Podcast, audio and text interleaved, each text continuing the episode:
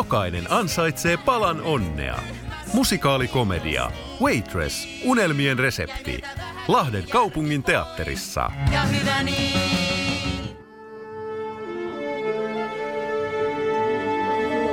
Musikaalimatkassa Siirin ja Lauran kanssa.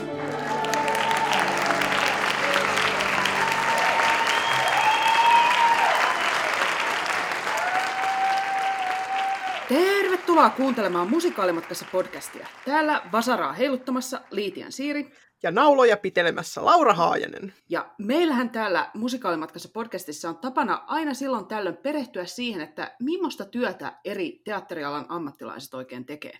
Joo, me ollaan aikaisemmin puhuttu esimerkiksi muusikon työstä ja koreografin ja tanssijan työstä, ja siitä, millaista työtä on olla swinginä tai understanina, niin tänään on vuorossa sitten lavastaminen ja lavastajan työ. Kyllä. Musikaaleissahan pakkaa olla aika näyttäviä lavastusratkaisuja, jotka herättää ihastusta, ja moni katsoja varmaan oikeastaan odottaa, että musikaali paitsi kuulostaa, niin myös näyttää sillä suurelta ja mahtavalta.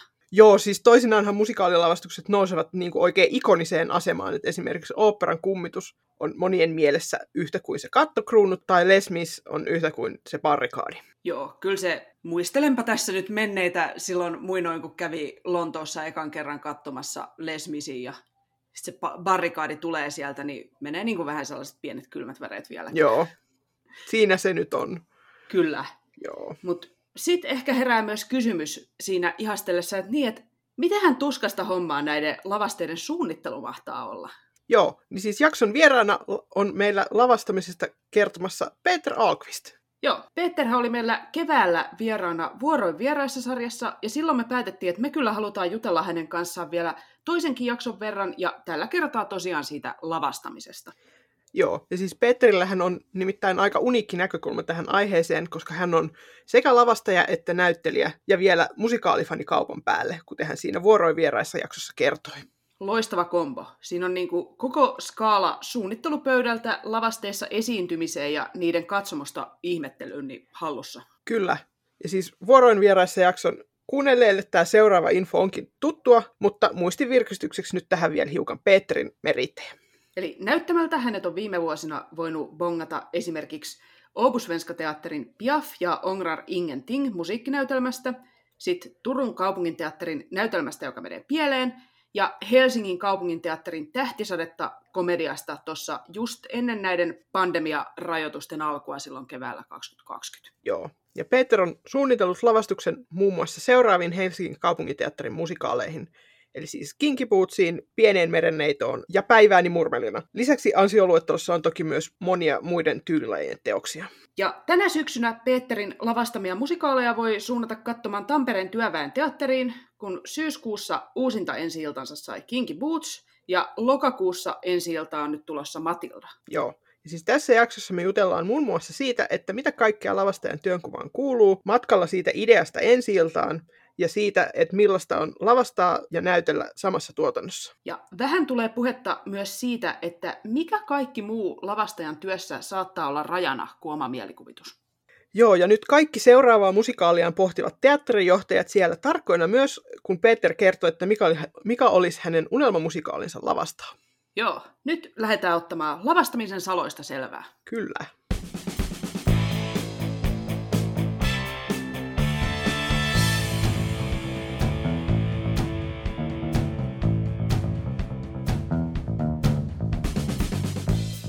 Tervetuloa takaisin musikaalimatkassa podcastiin Petra Alkvist. Kiitos. Ja nyt aloitetaan hei meidän näillä perinteisillä podcastin esittelykysymyksillä, joihin sä et siis vuoroin vieressä jakson puitteissa pääsykään vastaamaan, mutta nyt sit pääsit. No niin, hyvä. No niin. Mikä olisi sellainen musikaalihahmo, johon sä samaistut? Oi. Em, ottaen huomioon, että mä yksikseni pimeässä onkalossa rakentelen asioita, niin mun ystävä tota, kaukaa nuoren, nuoren teatterin ajoilta Mike Pohjola sanoi, että mä oon oopperan kummitus ihan vaan siitä, että semmoinen niin kuin, kaljukalpea laiha mies yksikseen touhua jotain, mutta tota, et, mä en ole ehkä ihan niin äm, ahdistunut hahmo, mutta se on, se on ehkä lähellä tätä, lähellä tätä kuvaa. Sanotaanko se? Meidän suosikki kellari Olmimme. kyllä. niin, kyllä. Joo. Ja sitten, mikä olisi sellainen musikaali, jota sä et ole nähnyt, mutta minkä sä haluaisit nähdä? Hmm. No, mitäköhän mä nyt tohon sanoisin? Mä aika hyvin on niin kuin, saanut nähdä juttuja, mitä mä oon halunnut, mutta san, niin kuin alkuperäinen Sunset Boulevard jäi mulla näkemättä. Se oli jotenkin loppunut ennen kuin mä oon ihastunut musikaaleihin. Niin ehkä se. Okei. Okay. Aikamatka. Joo. Eli siis jakson aiheenahan on tällä kertaa lavastumisen ABC, eli aloitetaan sukellusaiheeseen kysymällä, että miten susta tuli lavastaja? Musta tuli lavastaja vähän varkain ehkä siitä eh, sillä tavalla, että mä en ole opiskellut lavastusta, mutta mä teen tätä silti ja se on lähtenyt ihan lapsuuden harrastuksesta. Että kun mä oon ollut ihan pieni, niin mä oon niin Legoista aloittanut, mä oon rakentanut kaiken näköistä ja silloin mä en ollut vielä teatterin parissa, mutta mä rakensin ihan niitä näitä. Mä en, mä hirveästi en ole leikkinyt, vaan mä oon aina ollut se tyyppi, joka on niin valmistautunut leikkiin ja tehnyt jonkun maailman. Tässä mä sitten leikin ja sitten sitä vaihetta, missä sitten niin leikitään ukkeleilla ja muuta, mistä ei oikein koskaan tullut. Tämä ehkä kertoo jotain. Samaistun niin tähän vahvasti. Joo, tämä ehkä kertoo jotain, että mihin ollaan matkalla. Ja sitten aika paljon on mua viety teatteriin, kun mä oon ollut pieni. Ja siihen aikaan myöskin musta tuntuu, että ihan tarhasta vietiin ja koulusta vietiin ja vanhemmat on vienyt. Ja näistä mun maailmanrakenteluista, niin kun mä pääsin teatteriin, niin mä ihastuin ihan valtavasti siihen niin maailmaan ja siihen, että siellä oli joku, mulle esitettiin joku maailma siinä edessä. Ja sitten mä rupesin rakentamaan kaikista jutuista, mitä mä kävin katsomassa, ihan sitten niin Lego-vaiheesta sitten siihen, että mä maalasin ja piirsin ja rakentelin pahvista ja muita näitä kyseisiä esityksiä, mitä mä olin nähnyt. Ja tätä mä oon tehnyt sitten niin kuin 12-vuotiaasta niin kuin teini-ikäiseksi. Ja sitten nämä tavallaan tuli yleisö, yleisön tietouteen tämä mun niin kuin pienoismalliharrastus näistä lavasteista aika aikaisessa vaiheessa, koska se oli outo harrastus, niin paikallislehdet ja muut kirjoitti ja näin. Ja Turun nuoren teatterin perustaja René Laureen sitten löysi mut sieltä jostain lehdestä ja pyysi mua lavastamaan sinne nuoreen teatteriin. Ja siellä mä oon sitten saanut niin kuin, ihan niin kuin teini-ikäisenä tavallaan suunnitella lavasteita. Ja sitten se The Ball Kept Rolling ja sillä tiellä ollaan. Mainiota. Aika mahtavaa. Kyllä. Mutta sitten, siis mä oon tehnyt nyt sitten Nuoriteatteri on siitä hieno paikka, että siellä ammattilaisvetoisesti saa harrastaa niin teatteria laaja-alaisesti ja monihan siellä haluaa nimenomaan harrastaa niin näyttelemistä. Mm. Ja mulla ei ollut se ensisijaisesti niin juttu varmaan siitäkin syystä, että mulla on ollut hirveä esiintymiskammo, niin se näyttämöllä oleminen ei ollut se juttu, vaan se backstage-homma ja näiden niin kuin, lavasteiden suunnittelu. Mutta sitten, koska siellä on hirveän kannustava ilmapiiri, niin mä oon siellä sitten myös päätynyt näyttämölle ja sitä kautta ylittänyt itseni siinä esiintymiskammossa ja uskaltanut ruveta sitäkin tekemään. Ja sitten mä pääsin teatterikorkeakouluun, kun en koskaan päässyt sinne lavastuspuolelle sitten Taikkiin, minne mä hain muutaman vuoden. Ja opiskelin sitten ruotsinkielisellä puolella näyttelijän työtä ja nyt mä oon niin valmis, valmis näyttelijä ja tehnyt sitä työtä silleen, mitä no 50-50 ja nykyään ehkä nyt enemmän niin 80 prosenttisesti lavastelen. Joo. Mainiota. Jos mennään seuraavaksi vähän näihin työnkuvan ihan perusteisiin. Että jos sä nyt kuvittelet tällaista tilannetta, että sut on just palkattu lavastajaksi Broadway-musikaalin Suomen kantaesitykseen, niin miten siitä pisteestä etenee tämä lavastajan työ kohti ensi iltaa? Mitä kaikkea lavastajan tontille kuuluu? Hmm, lavastajan tontille kuuluu esityksen visuaalinen ilme, niin kuin erityisesti niin kuin kulissit, lavasteet. Et sitten puvustus on erikseen, sitten on puvusuunnittelija, että suunnittelee niitä, ellei nyt ole joku savant, joka tekee kaiken. Kun näin onnekkaasti käy, että pääsee suunnittelemaan, niin yleensä tutustutaan ohjaajaan, joka on se, joka on ensimmäisenä yleensä niin kuin palkattu johonkin tiiviin. Ja ohjaajan visioihin ja ideoihin siitä, mitä, mitä tota, ohjaaja haluaa jutulla tehdä.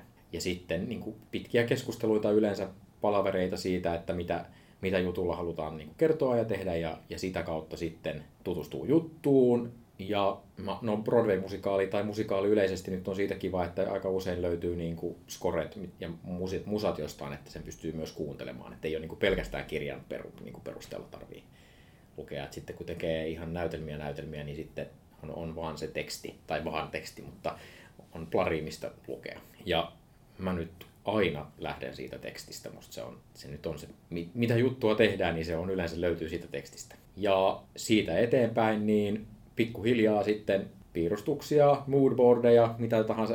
Ihmisillä on hyvin erilaisia tapoja, millä ne niin kuin kerää itselleen materiaalia ja miten ne sitten esittelee sitä materiaalia eteenpäin. Et sehän on iso, iso osa sitä työtä, että miten sä pystyt omia ideoitasi niin tuomaan esille muille niin, että muutkin pääsee osaksi sitä sun ideaa ja prosessia. Se nyt on ehkä se niin kuin ensimmäinen lähtötilanne. Ja miten sitten, tota, että tähän jossain vaiheessa nämä sun moodboardit ja tällaiset ideat sitten täytyy siirtää semmoiseen muotoon, että sitten siellä teatterin verstaan ammattilaiset vähän niin kuin ymmärtää, että mitä tästä nyt tarvitsisi tehdä, että sä tuskin voit viedä sinne vaan jotain ilmoitustauluun, mihin on laitettu nuppinolla oravan kuva, että mitä sä, mitä sä viet sitten sinne? Joo, jos niin toimii, niin ei välttämättä ole kauhean pidetty, pidetty suunnittelija. Kyllähän on hirveän eri, niin kuin, suunnittelijat on niin monenlaisia että jotkut on hyvin taiteellisia ja vaan jotenkin heittelee ideoita ja sitten palkataan tai teatterin henkilökunnasta löytyy joku, joka niin kuin laittaa paperille sitten ne sun ideat niin, että ne pystyy teknisesti toteuttamaan. Mutta mä oon aina ollut kauhean tekniset lähtökohdat huomioon ottava toivon mukaan, kun mä rupean suunnittelemaan, ettei lähde tekemään jotain semmoista, joka ei ole mahdollista toteuttaa siinä teatterissa tai siinä tilassa, missä ollaan.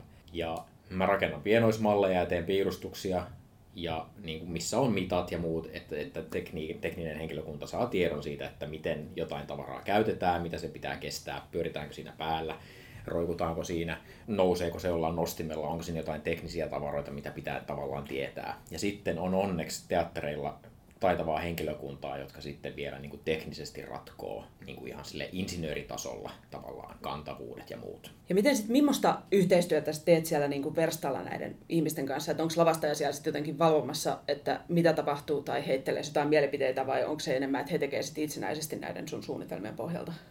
No, siis kyllä lavastaja valvoo tavallaan päältä, että siitä tulee sen näköinen ja sen käyttötarkoituksen mukainen kuin mitä on ajateltu. Mutta yleensä, jos me puhutaan niin teattereiden verstaiden henkilökunnasta, niin ne on yleensä ne on tehnyt niin paljon juttuja, että niiltä saattaa löytyä kyllä niin kuin parempia ideoita jonkun ratkaisemiseen kuin mitä mulla esimerkiksi on, kun mä tuon siihen jonkun idean. Että parhaimmillaanhan tämä työ on se, että kun sulla on se joku idea tai visio, niin sä pääset heittelemään niitä ideoita jo siinä alkuvaiheessa jonkun muunkin teknisen tekijän kanssa niin, että sä voit jo alkuvaiheessa tavallaan löytää sieltä ne, niin ne toimivat asiat ja ne vähemmän toimivat. Että ei se nyt ihan pelkästään mene sille, että tulee vaan paikalle ja katsoo, että maalipinnat on hyvät ja sitten se on siinä.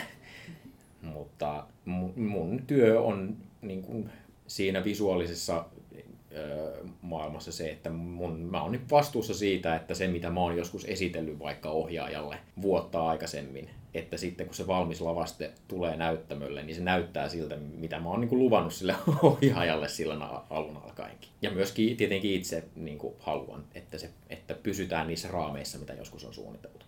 Ja miten siis, kun ensi ilta lähestyy, silloinhan on tietty näyttelijöillä on jännät paikat ja voidaan vielä muuttaa kaikkia yksityiskohtia siellä, mutta onko siinä sitten lavastajalla ja pyöritteleekö lavastaja siinä vaiheessa vaan peukalla jotain sellainen, että hyvältä näyttää? Öm, no mä nyt, jos me puhutaan nyt näistä isoista musikaaleista, mitä mä oon tässä viime vuosina päässyt tekemään, niin kyllä mä niin kuin kaikkien ahdi, ahdistukseksi ja iloksi niin kuin hinkkaan ihan viimeiseen asti asioita. Että sitten kun se lavaste on siirtynyt verstaalta pois, niin silloin verstas kyllä toivoo, että se ei palaa sinne enää. Että se työvaihe on, niin kuin, lavastus on, kun se siirtyy näyttämölle, niin sitten se on niin kuin näyttämötekniikan hallussa ja silloin mä alan yleensä niin kuin hiomaan vaihtoja tai toiminnallisuutta näyttämölle tai muuta. Ja, ja se ei yleensä tarkoita ikinä sitä, että se olisi täysin valmis, kun se sieltä verstaalta tulee. Että jotta kaikki toimii niin kuin millin tarkasti, niin kyllä sitä hinkataan vielä ihan niin kuin ensi iltaan asti. No siis tälleen musikaalipodcastia tietysti kiinnostaa toki, että onko sillä genrellä väliä, että onko musikaalia lavastettaessa otettava huomioon jotain sellaista, mitä puhennäytelmässä lavastettaessa ei tarvitse, tai sitten toisinpäin? Varmasti on. Se, mikä on musta niin kuin musikaalilavastamisessa, mitä, mitä haasteita mun mielestä siinä on verrattuna moneen puhenäytelmään, on se, että ne on yleensä aika giganttisia mm. tarinoita. Mm. Että tapahtumapaikkoja on monia ja siirtymät niihin on yleensä aika nopeita. Joo. Että kun sä saat jonkun konseptimusikaali, mihin on kirjoitettu musa, niin siellä on yleensä vaihtomusa, joka on joku tietty määrä tahteja. Ja sitten Joo. meidän pitää, niin kuin, oli se näyttämön koko täällä Suomessa mikä tahansa, niin se pitää jotenkin mahduttaa siihen Broadwayn kolme metriä liikkuvaan lavasteeseen, joka ilmestyy jostain. Että mä aina kyllä hyvin teknisesti mietin läpi niin kuin jo siinä ihan alkuvaiheessa, kun mä alan suunnittelemaan jotain teosta, että miten mahdollisimman nopeasti ja näyttävästi pystytään niin kuin toteuttamaan vaihtoja ja siirtymiä. Että mä en, aina pitää siterata jotain, sitten muista, ei muista kuka se on, mutta tämä on nyt joku Broadway-guru, joka sanoi, että se on niin kuin musikaali ja lavastus on siirtymät että jos sulla on make hienon näköisiä siirtymiä, jo niin kuin tämmöistä jouhevaa kerrontaa tavallaan siinä visuaalisuudessa, niin se on sitten ihan sama, että onko se monimutkainen tai yksinkertainen lavastus. Ja mä yritän pitää siitä kiinni, kun mä oon niin rakastunut jo nuorena niihin West End-teoksiin, missä tavarat vaan niin ilmestyy näyttämölle ja mun ei tarvi olla huolissani siitä, että kuka niitä työntää tai mistä ne tulee. Tai mä voin vaan niin nauttia siitä soljuvasta kerronnasta. Että semmoista kerrontaa ehkä musikaaleissa mun mielestä on enemmän. Ja sitten vielä palatakseni, että mikä ero on musta niin puhenäytelmiin niin tämä ei nyt ole mikään pakollinen tapa ajatella, mutta aika usein niin musikaalien kerronta on niin vähän korotettua tai kohotettua. Ja oletusarvo ehkä yleisöllä on se, että se on vähän jotenkin isompaa tai näyttävämpää tai prameampaa. Sitten voi niin kuin valita, että haluaako toimia näin vai ei, mutta sitten siinä kohtaa, kun markkinointitiimi on niin kuin lykkä, lykännyt jo sen suurmusikaalileimani kaikkialle ja ihmiset niin kuin odottaa jotain isoa, niin kyllä mä, mä, minä myöskin odottaisin. Joo. Niin kyllä mä myös niin kuin jotenkin ajattelen näin, että mä en näe siinä mitään vikaa, että joku on suurta ja näyttävää. Että... Niin se, jos teet jonkun just oopperan kummituksia ja siinä on 200 sermiä näyttämällä, niin mm. myönnän, että voisi tulla vähän, että jaa. Niin tämäkö, tässäkö tämä nyt sitten... Ja suurmusikaalia meille myytiin. Niin, niin ja, ja, ja just nimenomaan tämmöisten isojen teoksien kohdalla, missä aika moni, me puhutaan niin tämmöisistä esityksistä, mitkä on pyörinyt kauan, ja tässäkin maassa ihmiset matkustelee, tai ainakin matkustelivat, niin on nähnyt versioita. Että se odotus jostain voi olla aika korkea. Niin mä ainakin kyllä haluan omassa suunnittelussani niin kuin pyrkiä siihen niin jotenkin yllättämään ehkä ihmiset, niin kuin, että se on ehkä suurempi kuin mitä odotti. Mutta se, kyllä se koskee myös niin kuin muutenkin niin kuin esityksiä, että jos se, se on teos, missä on vaikka 40 ihmisen käästi ja iso orkesteri, mm. ja se on niin kuin kaikilla, kaikilta muilta tavoilta tehty yhtä isosti kuin jossain muualla, niin miksi, miksi ei sitten visuaalisuudessakin mm, sitten yrittäisi siihen? Mites kun sä mainitsit nuo siirtymät, niin treenataanko niitä sitten jotenkin siellä ihan erikseen, että onko niinku tekniikalla jotain tällaisia omia harjoituksia, että näin tämä lavaste tulee nyt täältä jo? Joo, me, nyt puhun omasta puolesta, mutta siis tämä ei nyt ole mitenkään varmaan uutta ja jännää, mutta jos me otetaan esimerkkinä nyt HKT, Pieni merenneito ja Groundhog Day, hmm. Mitkä on ollut nämä niin kuin suuremmat jutut, mitä mä oon ollut tekemässä, niin meillä on niin kuin tekniset harjoitukset ollut vielä erikseen ennen kuin casti tulee paikalle. Et sitten Joo. harjoitusvaiheessa on niin kuin Tech Week, missä Joo. cast ja orkesteri ja näyttämötekniikka laitetaan kaikki yhteen, että siitä tulee kokonainen teos. Mutta ennen kuin pääsee siihen pisteeseen, että niin tuommoisen ison talon tekninen koneisto toimii niin, että näyttelijät voi vaan tulla paikalle, niin se vaatii kyllä jo niin kuin ennakkotyötä. Että olikohan meillä viikko per teos, niin kuin, että me tehtiin pelkästään tekninen henkilökunta ohjelmoitiin vaihdot, harjoiteltiin vaihtoja, niin kuin varoiden siirtymistä ja muuta ennakkoon. Joo. Ja mä väittäisin, että harvemmin annetaan noin paljon aikaa, mutta se palkitsee kyllä sitten niin kuin loppuvaiheessa, koska mikään ei ole niin tylsää kuin toisten ihmisten työskentely, kun sä itse odotat. Tuntuu siltä, että aina, miten tuossa voi nyt kestää noin kauan. Kun... Mm. että tota, mitä pal- enemmän pystyy ennakkoon tavallaan tekemään kaikkia tämmöisiä asioita, niin sen iloisemmat kaikki on sitten Tech Weekillä, kun ruvetaan niin kuin palasia lyömään yhteen. Joo. Joo. Jos nyt tylsästi kun äsken päästiin niin kuin ajattelemaan näitä isoja musikaalia, isoja lavasteita, niin palataan nyt jotenkin tällaisiin rajoihin ja rajoituksiin. Et millaisia rajoja sitten sieltä teatterista? Oletettavasti kuitenkaan ei ole ihan sellainen taivas on rajana, että tee ihan mitä lystää. Et mitä sieltä sitten tulee? Et mitä sun pitää ottaa huomioon siinä, kun sä suunnittelet? Annetaanko sulle jotain budjettia etukäteen tai jotain tällaista? Joo, siis ihan rahalliset rajat on, ihan budjetti on kyllä tietty. Sitten on tilalliset rajat, eli mikä näyttämö on kyseessä, mitä siellä pystyy tekemään, missä tulee seinät vastaan.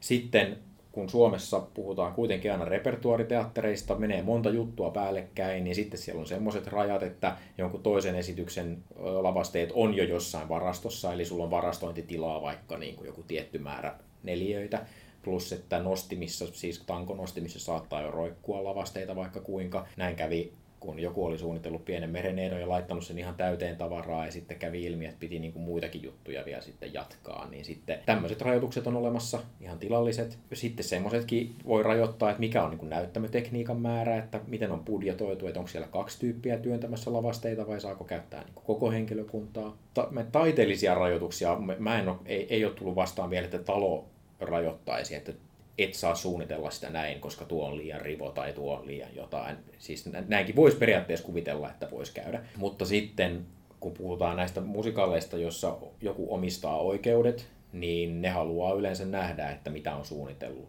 etukäteen, että ne voi niin kuin arvioida, että, että tukeeko se sitä brändiä, mitä ne, mitä ne myy.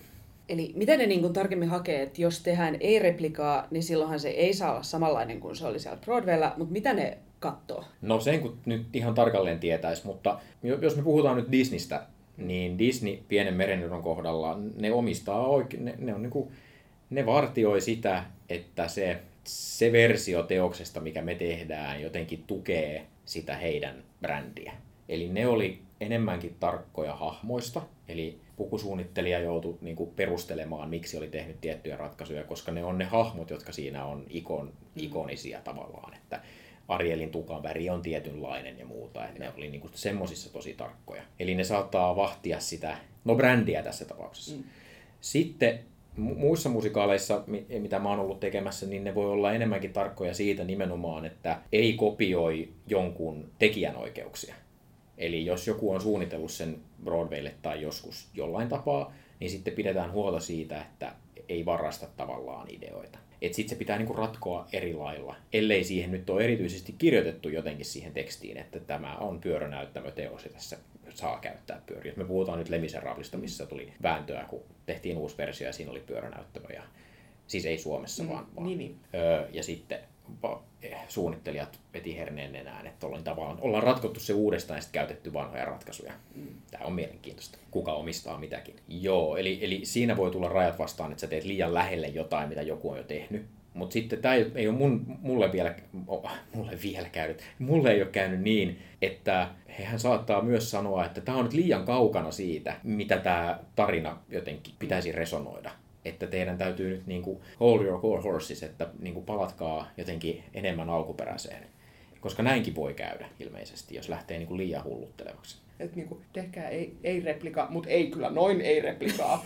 ei kyllä noin kauas saa. Niin, te, tehkää, tehkää, älkää tehkö sitä, mitä me ollaan jo tehty, mutta muistakaa... Niin Ei mitä, noin. Niin, muistakaa, mitä tarinaa kerrotaan, ehkä. Joo. Onko sulle tullut joskus jotain sellaista ihan konkreettista, että mitä ne haluaa, että sä vaikka muutat? Mulla e- en muista, että olisi tullut. Okei. Joo. Mutta mä oon ollut myöskin aika lojaali jutuille. Että mun mielestä jos tehdään Disneyn pieni merenneito, niin sitten se on Disneyn pieni merenneito. Vai kyllä kiehtomaan nyt tämä liian rivo-versio, se olisi ollut mielenkiintoista nähdä. no, eh, ehkä nyt tässä, tässä tota, niin kuin, koko perheteatterissa se rivoversio ei nyt tullut mieleen, mutta, mutta jos nyt ajattelee, mä näin aikanaan liittymättä nyt mihinkään, niin Turussa 90-luvulla venäläinen suunnittelija oli laittanut niin kuin näyttämön täyteen pumpattavia barbaroita, joka kai symbolisoi silloin, tämä oli siis Kankan musikaali, jossa nyt oli tämmöistä niin dekadenssia Pariisia, mitä hameen alta näkyykään, kun tanssimme tässä. Että se oli nyt sitten lähtenyt jotenkin se, semmoisen kautta, mutta mä en tiedä, kukaan ei varmaan vartinut, vartioinut niitä oikeuksia, mutta se oli yllättävä veto, että voi olla, että joku jenkki, jenkki tota,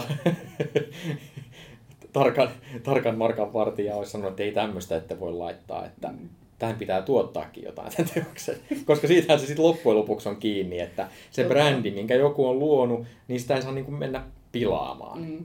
Mites tota, kun sä sanoit, että sä oot uskollinen niin kuin niille teoksille, niin onko sulle tärkeää aina, että jos kyseessä ei ole ihan maailmankantaesitys, niin perehtyä sit siihen, että miten se alkuperäisessä tuotannossa on niin ratkaistu se lavastus? No mä, mä oon nyt kyllä pyrkinyt, että mä en kauheasti katsoisi, mitä muualla on tehty, koska niin helposti vahingossa varastelee asioita. Ja, ja välillä niin kuin mua harmittaa sitten jälkeenpäin, kun mä oon omasta mielestäni suunnitellut jotain nerokasta sitten tajutakseni, että jaha, joku on tehnyt tämän jo ihan saman. Että mä tällä hetkellä just suunnittelen juttua, mistä mä niin kuin vaan päätin, että no mä menen, nyt yritän mennä kauas siitä, mikä se alkuperäinen on ollut. Tajutakseni, että sitten joku muukin on mennyt kauas siitä ja tehnyt niin kuin sitten sen original tour-version silleen, mm. samalla ajatuksella, mikä mulla on ollut. Ja sitten sit sitten mä taas vähän muokkailen. Että noin, noin voi käydä sitten siinä tapauksessa, kun jos pysyttelee jossain niin kuin lähellä alkuperäistarinaa. Kinky Bootsin kohdalla, niin mä en ollut nähnyt sitä esitystä, mutta mä katsoin sen leffan ja sitten se oli Northamptonilaista punatiilin meininkiä ja ruostunutta terästä ja muuta. Ja mä jotenkin innostuin ja rupesin piirtää todetakseni, että no eihän nyt ole siellä niin kuin Jenkeissäkään sitten kauemmassa tavallaan siitä olla menty. Mm-hmm. Että tota, mulla ei ole myöskään semmoista pakottavaa tarvetta olla niin kaukana kuin alkuperäisestä kuin mahdollista. Että jos me halutaan kertoa se tarina, tarina keskiössä jossain tietyssä miljöössä, eikä haluta niin kuin lähteä jotenkin Kinky Bootsissa mun mielestä se, se lavastus nyt ei ole millään tavalla se pääjuttu. Et parempi kuin se on siellä taustalla ja sitten se tarina on siinä. Että sitten jos me tehdään jotain showmusikaalia, missä se show on niin kuin esillä, niin sitten, mm. sitten paukut vähän niin kuin enemmän siihen. No, mites jos vielä mietitään vähän näitä, että mitkä niin kuin, tavallaan, kenen, kenen kaikkien näkökulmat vaikuttaa siihen lavastajan näkökulmaan. Että sä mainitsitkin tuossa aikaisemmin, että ohjaajan kanssa ensin niin kuin jumpataan sitä, mutta miten esimerkiksi sitten, kun on niin kuin valosuunnittelija ja pukusuunnittelija ja muita siellä, kenen myös niin kuin työnjälki näkyy siinä, että miltä se visuaalisuus näyttää, niin vaikuttaako sitten niin kuin heidän visiot myöskin siihen, että mitä lavastaja tekee tai toisinpäin? Joo, ehdottomasti vaikuttaa. Ja, ja mitä, mitä nopeammassa vaiheessa tavallaan niin kuin alkusuunnittelussa on kaikki läsnä, niin sitä enemmän se yhteisö vaikuttaa ehkä siihen lopputulokseen. Että onnekseni on saanut tehdä hyvien valosuunnittelijoiden kanssa töitä, koska ne sitten loppujen lopuksi nostaa sen lavastuksen niin kuin esille. Ja se tapahtuu, voi tapahtua vielä niin kuin ihan ensi viikolla. Että valot on nykypäivänä kuitenkin, kun kaikki on tietokoneella ohjattua, niin se on niin nopeata, mitä sä pystyt tekemään ja muokkaamaan ja muuttamaan.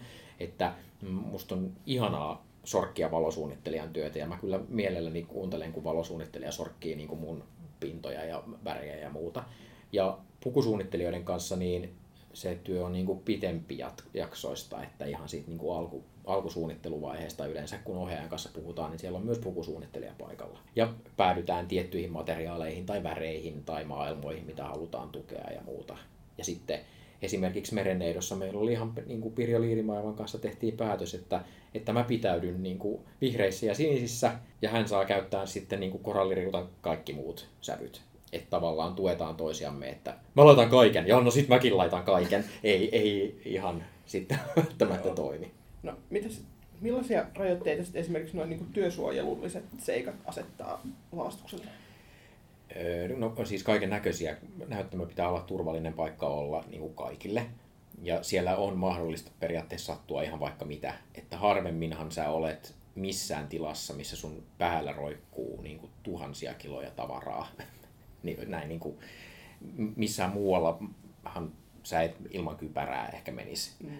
Et se turvallisuus ennen kaikkea on se, että kaikki, kyllähän niin kuin teatterit koko ajan ylläpitää niitä nostimia ja tekniikkaa sille, että se on turvallinen paikka. Ja sama koskee sitten niitä lavasteita, jotka sitten on jotenkin käyttökohteita, että kiivetään portaita tai mennään tasojen päälle, niin siinä on tietyt lainalaisuudet, että pitää olla kaiteita ja, ja niin kuin turvavälit, niin kuin, että ei ole leikkaavia pintoja, mihin sulla voi jäädä sormet väliin.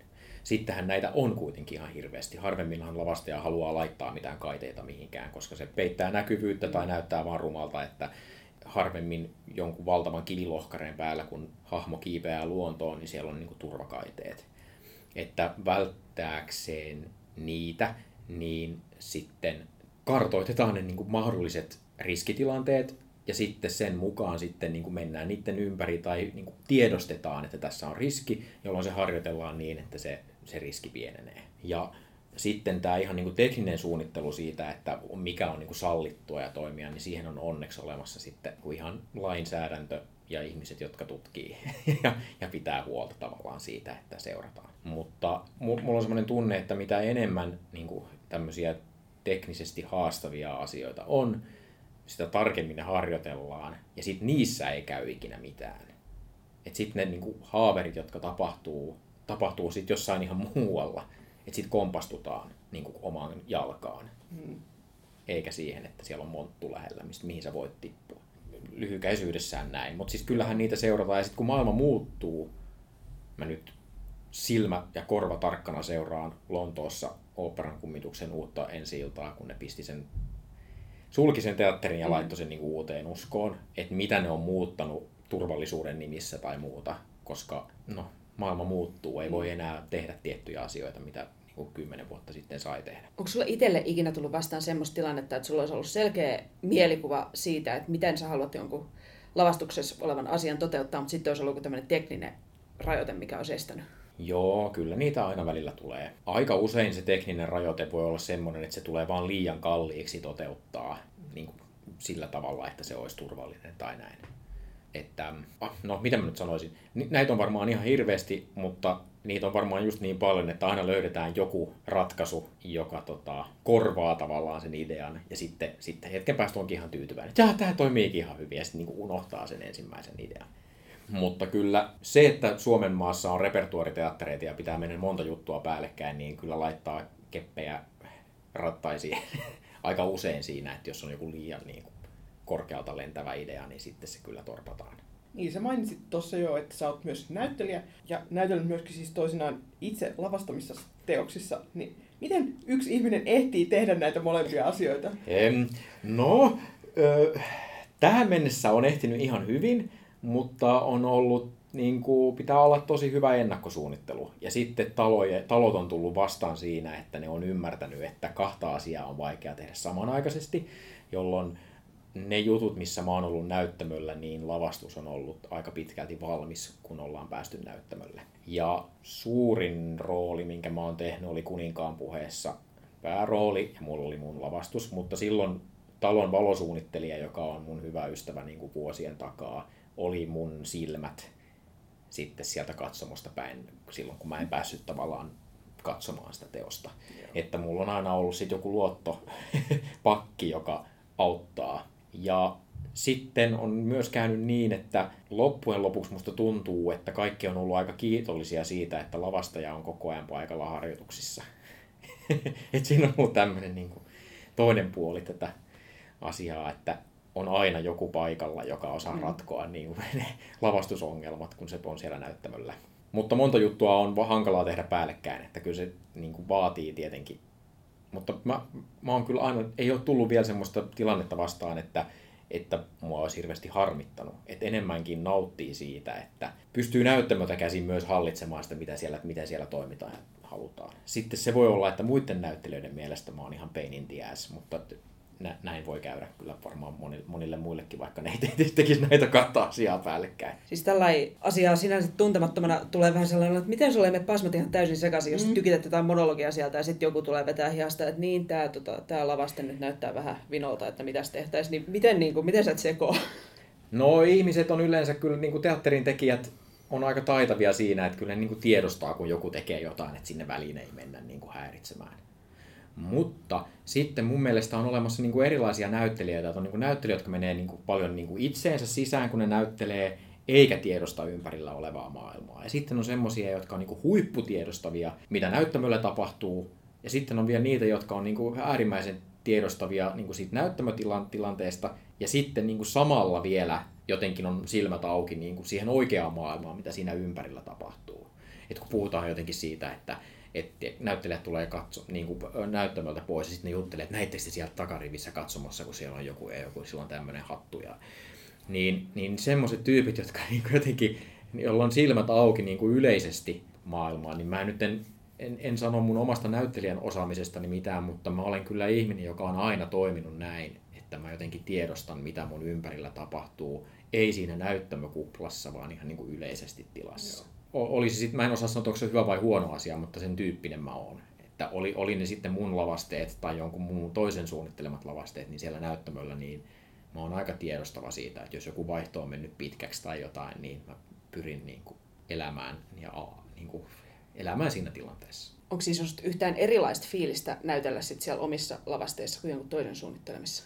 No ei mun mielestä siinä itse niin kuin sitten näytöstilanteessa. Että mä nyt sanoisin, että näyttelijät ihan yleisesti oli ne niin kuin näyttelijöitä tai lavastajanäyttelijöitä tai koreografinäyttelijöitä tai ihan mitä vaan, niin heillä on hirveästi mielipideitä siitä, että miten asiat pitäisi olla ja, ja, ja miten ei. Ja, niin mä en tiedä, onko mulla nyt niin paljon enemmän mielipiteitä jonkun toisen tekemisistä lavast, tekemistä lavasteista, jos mä niissä näyttelen, kuin jollain muulla. Mutta helpompihan mun on perustella ratkaisuja, niissä omissa lavasteissa kuin jonkun toisen.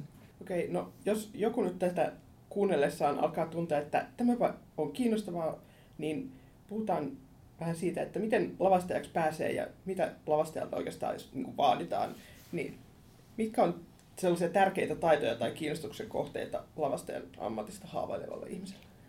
No mulla on, mä voin henkilökohtaisesti vaan sanoa, kun mä en koskaan päässyt niin kuin opiskelemaan sitä lavastusta, että mä oon ollut niin kuin learning by doing ja sitten mä oon siis opiskellut muotoilua kyllä tässä välissä ja sitten tehnyt tätä nyt sitten jo kymmeniä vuosia, että mulla on ehkä niin kuin oma kikkapankki, minkä mä oon kerännyt, mutta mä oon ollut aina ihminen, joka on niin kuin silmät auki ympärillä oleviin maailmoihin, missä mä olen ja jotenkin on kahden kiinnostunut siitä, että miksi joku paikka näyttää siltä, miltä se näyttää ja muuta. Se on mun mielestä niin kuin erityisen tärkeää, niin visuaalinen niin kuin tilan ymmärtäminen ehkä. Ja sitten tässä tutustuessa niin kuin muihin tekijöihin ja muuta, niin kyllä mä nostan hattua niille, jotka niin kuin nöyrästi tekee työtään ja osaa myydä omia ideoitaan ja silti jotenkin olla keskustelevaisia koska teatteri on kauhean yhteisöllinen tapa tehdä yhdessä asioita ja sitten kaikki tuo niin kuin parhaan osaamisen pöytään, että parhaiten pärjää niin kuin olemalla joten keskustelevat. Sitä tässä pitää harjoitella aina. Entä tarviiko lavastajan itse osaa niin kuin sitten heiluttaa vasaraa ja maalata ja kaikki tällaisia asioita vai riittääkö, että osaa tehdä hyvät suunnitelmat paperille tai pienoismalliin?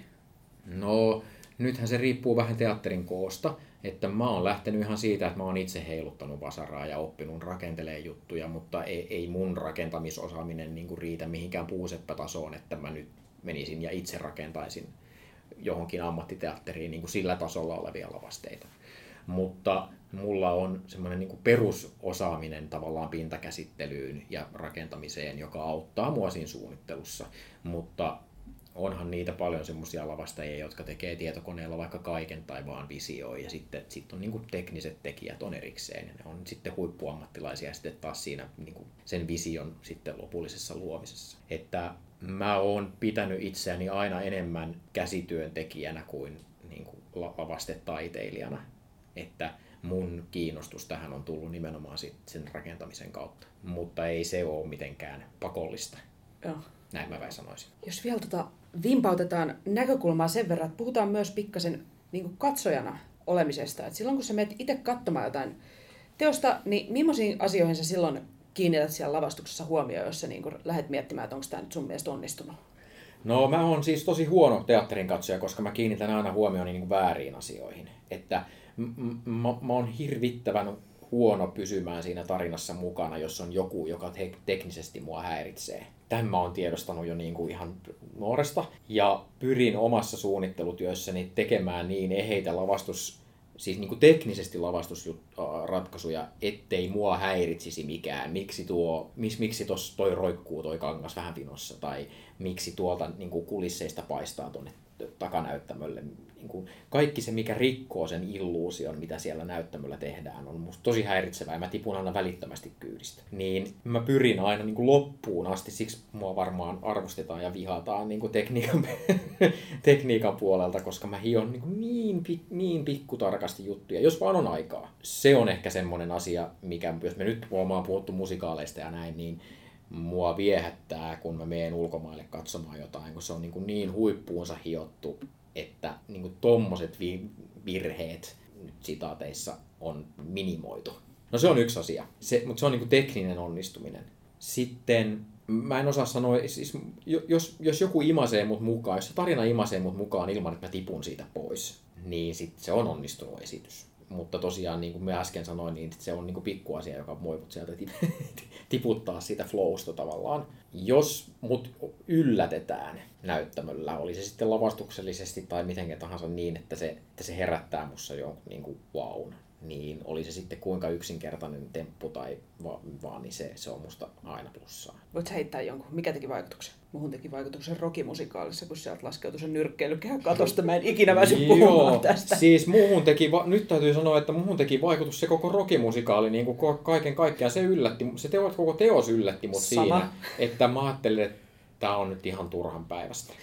Meillä on täysin sama kokemus. Joo, ei, mä olin siellä ihan niin kuin seisoin taputtamassa lopussa. Ja sit voi olla monta mieltä sitten sit siitä teoksesta nyt itsessään, se nyt on glorifioitu tommonen eh, niin kuin tribuutti sille leffalle. Mutta se oli kyllä teknisesti, joo, se on totta, se yllätti mut. Ja sitten toi Harry Potter and the Cursed Child, on, se oli yllätti niin kuin, musta se oli tylsä esitys, mutta teknisesti se yllätti mut monta kertaa, koska siellä oli niin paljon pikkutemppuja, että, että se on niin kuin silleen, ne on osannut tehdä sen kyllä niin, että jos farssissa sanotaan, että, että pitää olla vitsejä niin kuin semmoisella frekvenssillä, että et sä koskaan oikein ehdi sille hengähtää kunnolla, kun sieltä tulee jo seuraava.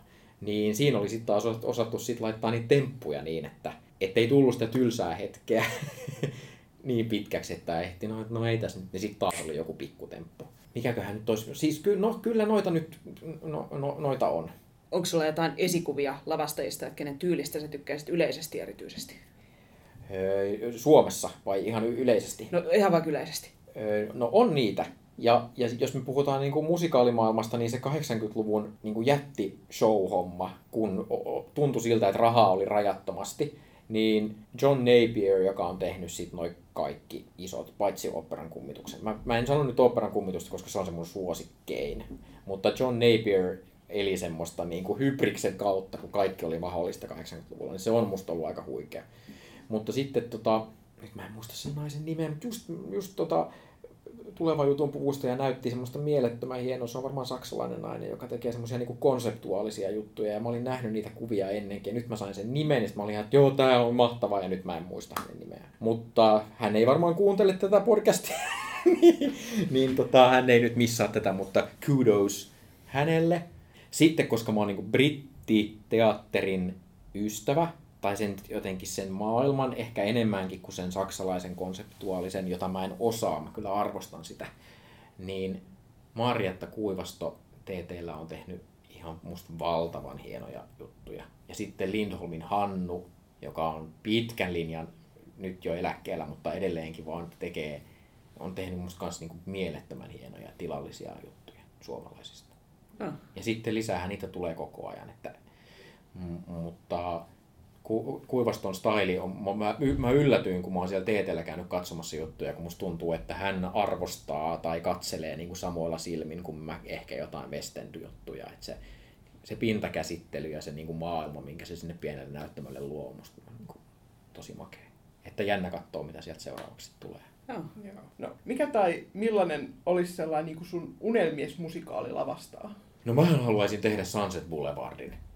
Okay. E, e, siis se on sitä aikakautta, kun mä oon niin kuin innostunut musikaaleista. Sitten mä tykkään niistä valtavista melodioista ja siitä niin kuin melodraamasta, mikä siinä on. Ja sitten mun mielestä se alkuperäinen lavastus on ihan törkeän hieno. Ja ehkä se mua kiinnostaa se vanhan Hollywoodin glamour niin kuin nykypäivään tuotuna jotenkin. Joo. Cool, cool. Mä myös haluaisin katsoa sen. Samoin. Että nyt Mä en ole nähnyt joku... Sunset Boulevardia koskaan. Niin, joku voisi sen nyt tehdä ja joku voisi keksiä nyt siihen jonkun hyvän... Se on, siinä on nimittäin niin hyvä niin kuin keski-ikäisen naisen rooli, että... Mm, no niin, sekin että, vielä. Tota, olisi kyllä ihan tervetullut jonnekin. Ja mä en tajua tuota, kun luulisin, että se olisi vielä aika helppo myydä, että mm. Andrew Lloyd Webber ja näin, niin... Niin, kyllä, ja siis nyt kun he, opera on tajunnut näitä musikaaleja tehdä, niin nyt voi soitella perään, että hyviä ideoita löytyy. No, mites tota, mikä on sun suosikki kaikista sun tähän astisista lavastuksista ja miksi? No, ehkä siksi, että sitä oli niin kiva esittää muutenkin, mutta OSTn kuninkaan puhe oli kyllä kahden rakas teos siinä mielessä, että mun mielestä se sopi sinne taloon tosi hyvin. Sitä oli ihana esittää. Siinä oli mun hyvä ystävä Riku Eklund niin vastanäyttelijänä ja kun mä tunsin itseni kahden kotoisaksi niissä lavasteissa. Ja sitten se, mikä on kivaa, kun ruotsalainen teatteri Turussa on niin pieni, että niin kuin eri osastot tekee yhdessä töitä. Että ha, ha, niin kuin harvassa teatterissa varmaan kuitenkin puhutaan ihan siis kunnioitettavasta ammattiteatterista, joka ei, ei tee tätä, tai tekee tätä ihan tarkoituksella ja tosissaan, että mä kävelen niin kuin kuninkaana frakki päällä ulos näyttämöltä ja menen suoraan köysistöön ja lasken sieltä kulissia seuraavaa kohtausta varten. Mun vieressä seisoo Jerry Valfors, joka esitti mun veljeä myöskin niin kuin täydessä frakissa ja se seisoo siinä myös vetämässä kulissia ja meidän välissä tai siinä sivuissa on vielä niin kuin näyttämötekniikkaa, kun ne vaihdot oli niin isoja että sille, sille teokselle, että meillä ei riittänyt niin kuin yhden osaston tekijät. Ja sitten kun me oltiin vedetty ne kulissit, niin me palattiin näyttämölle ja jatkettiin sitä tarinaa. Niin semmoinen niin kuin yhteisöllisyys, mikä siinä on siinä tekemisessä, oli mulle jotenkin kauhean, tuntu hirveän omalta ja rakkaalta. Eikä se nyt ole niin, että vaan pelkästään siinä teoksessa oltaisiin toimittu näin, vaan muissakin, mutta ehkä koska se oli vielä oma lavastus, niin se oli arvokasta. Ei vitsi, Joo. tosi ihanaa. Niin on. Joo, toi on, toi on eh, toi ei tapahdu varmaan kauhean monessa paikassa. Kiitos kun tulit meille Kiitos, vieraan. kiitos. Kiva tulla.